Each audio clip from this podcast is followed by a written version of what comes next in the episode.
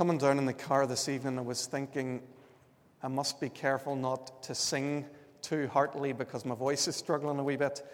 But I got lost somewhere in the middle of that. It's a, a wonderful, a wonderful hymn that we can't help worship Christ. Let's pray.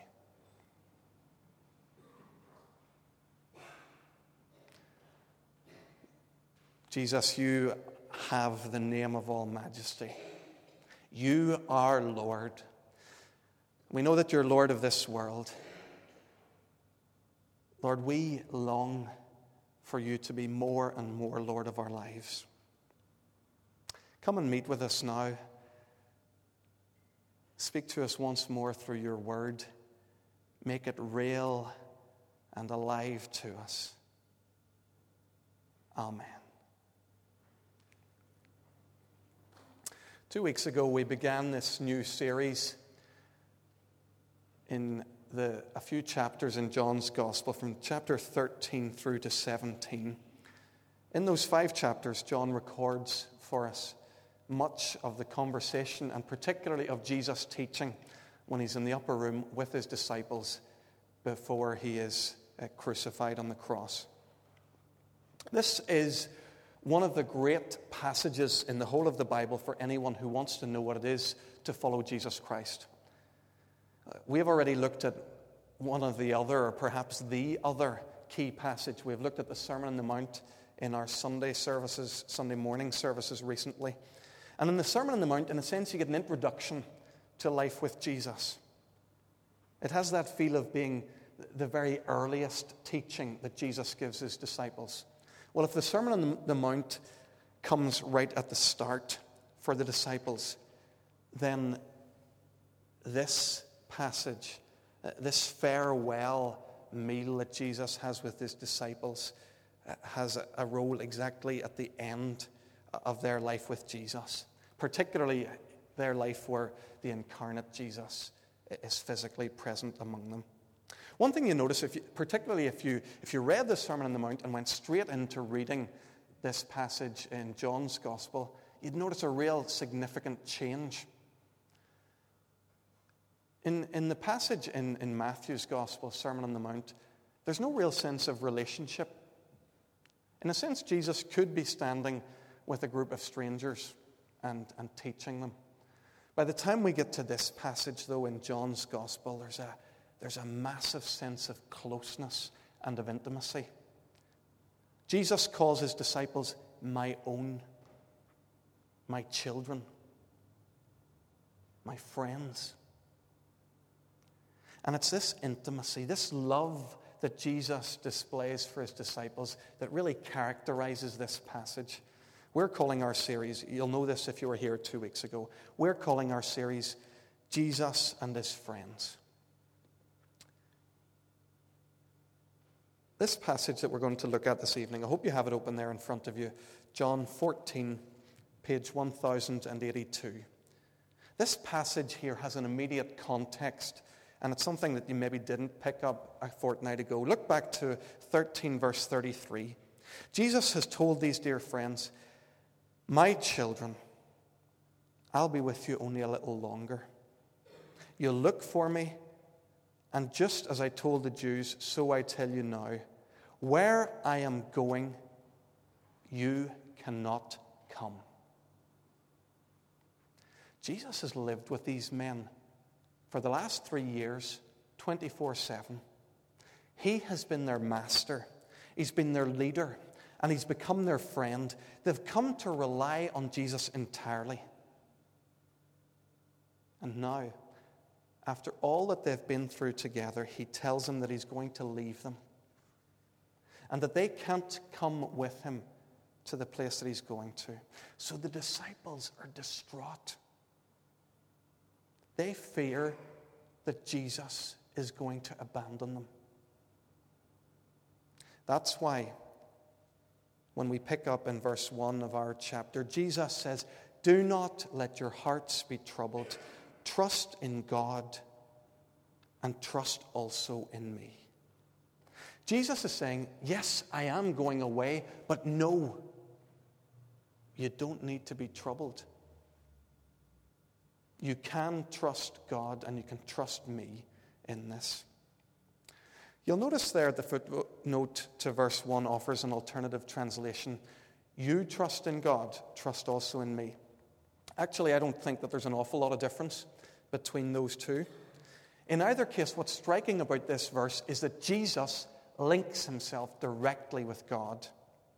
Any Jew of Jesus' time would know that the only person whom you trust, the only correct object of our trust is God. So, for any person to come along and to say, Well, you know the way you trust God? Trust me. For a person to say that is a, a clear and direct claim to deity. Jesus is saying, I am God. And of course, we're not surprised to see Jesus say that because we've seen him say that time and time again. But it's because he's God that he can reassure these disciples don't let your hearts be troubled. Trust in God. Trust also in me. In verse 2, Jesus tells them why they shouldn't be troubled. The very reason, well, it's because he's going to prepare a place where one day they will be back together once more.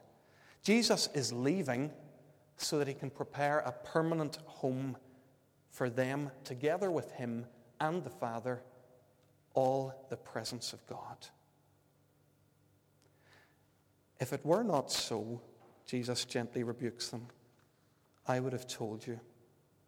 You don't really believe, says Jesus, that after all that we've been through together, that I'm just going to leave. You don't really believe that, do you? After you committing yourselves to following me, to being my disciples, that I'm just going to abandon you? No. If that were the case, I would have told you before now. Well, John's gospel uh, is full of all sorts of references to Jesus' departure. It's referred to sometimes as Jesus going, his returning to the Father, the time when he'll be glorified or when he'll be lifted up. All of those refer to the same event. It's the time when Jesus would return to be with the Father by way of the cross and by way of the resurrection. That time when Jesus would save us from our sins. At first glance, and probably this is the way I've mostly understood this, in verse 2, it looks as though Jesus is saying, I'm going back to the Father so that after I get there, I'll be able to prepare a place for you. Actually, I think what Jesus is saying is more like this I am returning to my Father's house, and by my returning, by the very manner of it, this journey of redemption, this is going to be the means for me preparing a place for you with God. Friends, the only way that you and I can live in the presence of God and enjoy his lovely dwelling place is because Jesus went that way via the death on the cross and his resurrection from the grave. It's because he made that journey that we have an eternal home waiting for us. I said a moment ago that one of the things that characterizes this whole passage in, in John's gospel is the closeness, the intimacy, uh, the personal nature of Jesus and his disciples' interactions. Look at verse 3. I am going there to prepare a place for you. I will come back and take you to be with me where I am.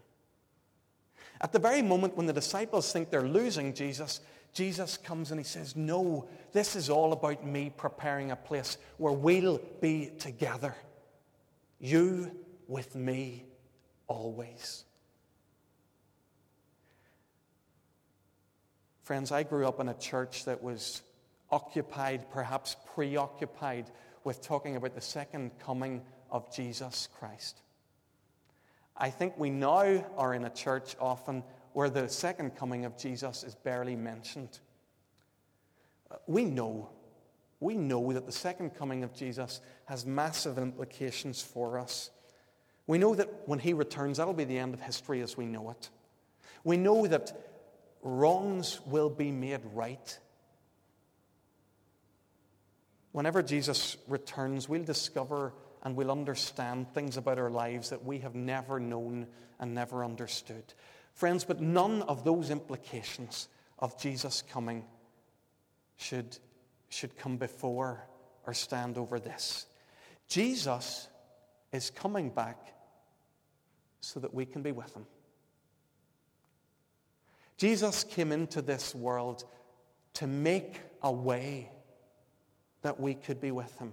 And Jesus is returning so that we can finally be fully and forever with him. I will come back to take you to be with me so that you also may be where I am.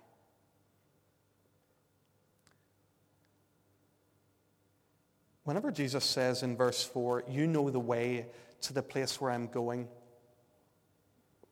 in effect, he's saying, I've talked about my believing a, a good number of times now.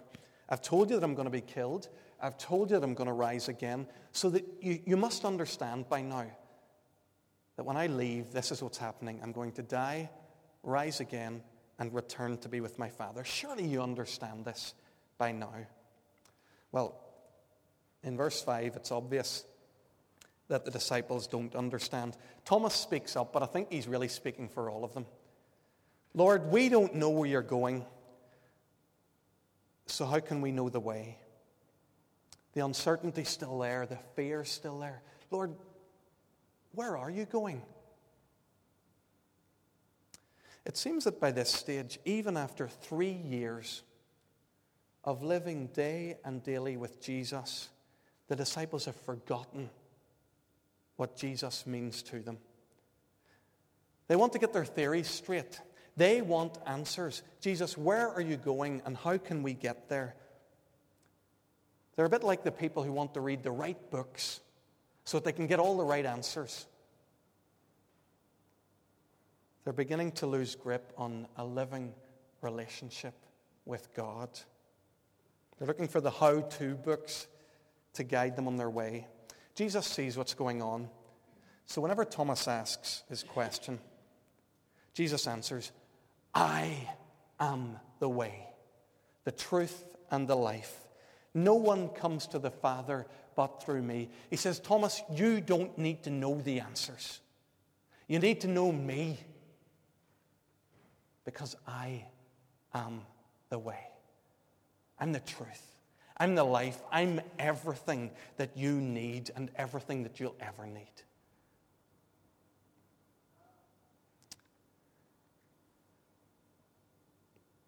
Look at the articles there. Jesus says, I am the way. I am the truth. I am the life. And friends, it's important you know that, but it's so important that we remind ourselves of this, particularly now and particularly in the culture that we live in. We're being told, and, and we will be told, believe me, it's only beginning. Jesus is a way to God. Jesus offers us a truth. Life with Jesus is one type of life that we might choose to live. Friends, Jesus tells us, God Himself says, I am no one pleasant alternative. I'm not one choice in the marketplace. Jesus is the only way to God. And just in case we miss the point, he reiterates it in the second half of the sentence.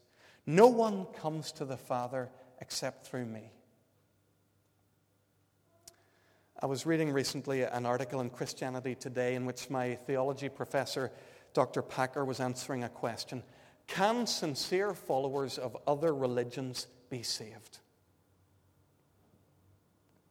You'd need to know Dr. Packer, but he has a, a way of, of saying things almost in less words than you can imagine possible.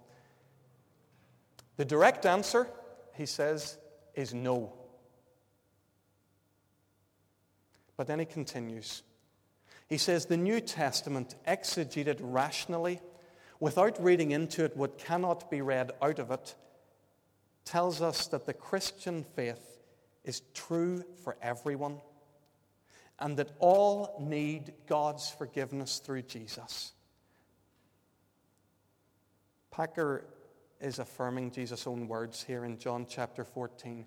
Jesus really is the way, the truth, and the life. No one, not you, not I, not any of our friends or our family, no matter how sincere they are, no one will come to the Father except through him.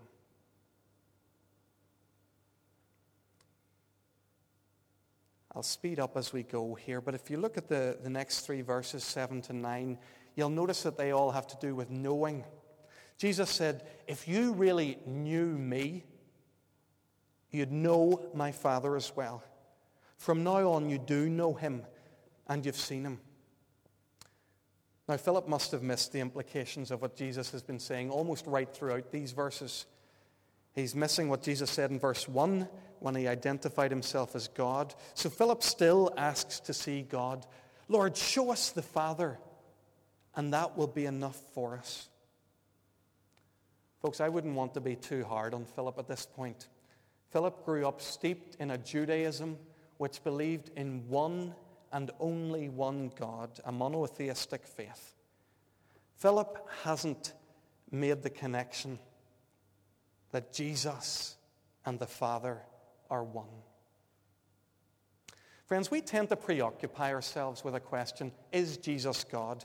But actually, I think we may be coming at it the wrong way.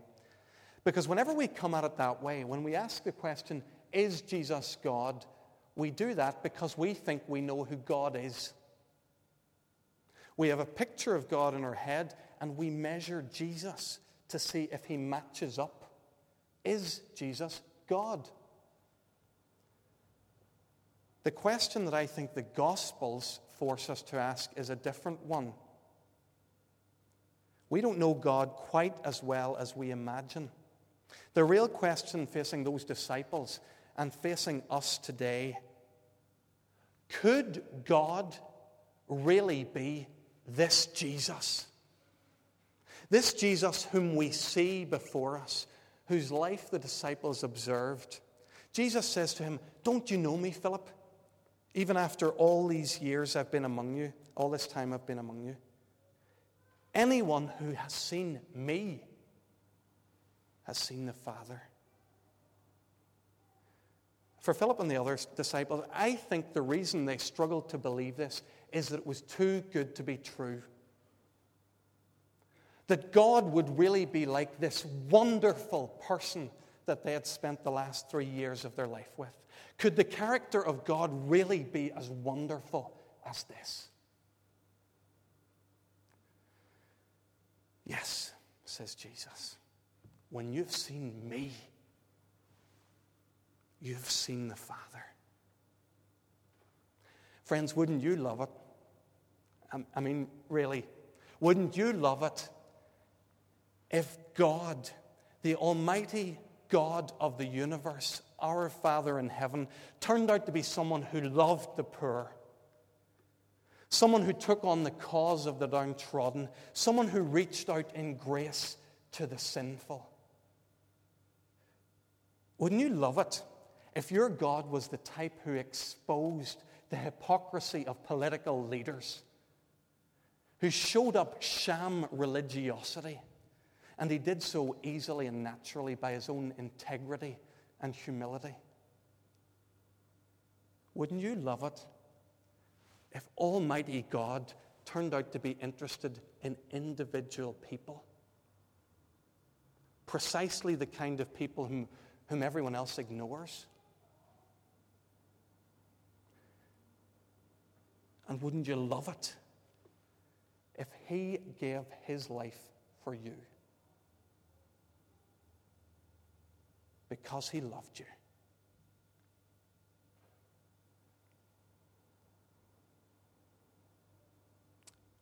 Friends, God has done all these things and more. Jesus did these things, and He is God. These are the very things that God does. If you've seen Jesus, you have seen God. If you want to know God, get to know Jesus.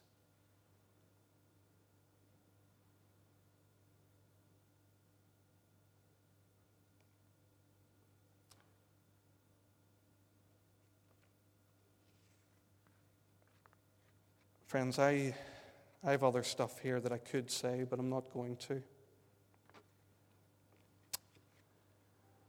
Let's bring our thoughts to a close. This passage, and so much of what John talks about in these chapters, is about knowing Jesus Christ. I don't think I can put it better than the way uh, Eugene Peterson puts it. Uh, just read this recently. Jesus is the person in whom we see God present among us, God dwelling among us, God here and now. Jesus calls us out of our libraries and classrooms and lecture halls where we're studying about Him.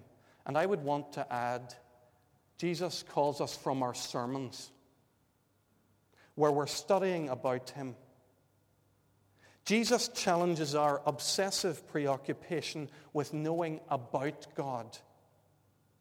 And he says, Look at what's right in front of you. Know me. I am God.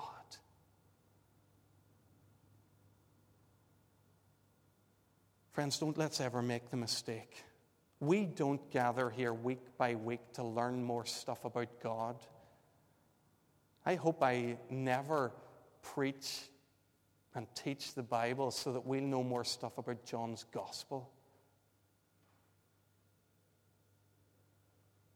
Friends, we want to know Jesus. We want to know him because to know him is to know God. We want to know him and to love him and to become his friends. That's the invitation. That's what we're being invited to here as we meet with Jesus in John's Gospel.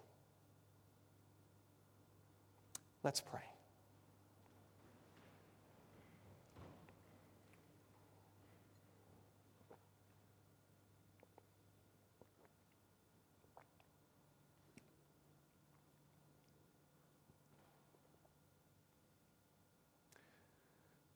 Father God, we thank you for sending Jesus into the world.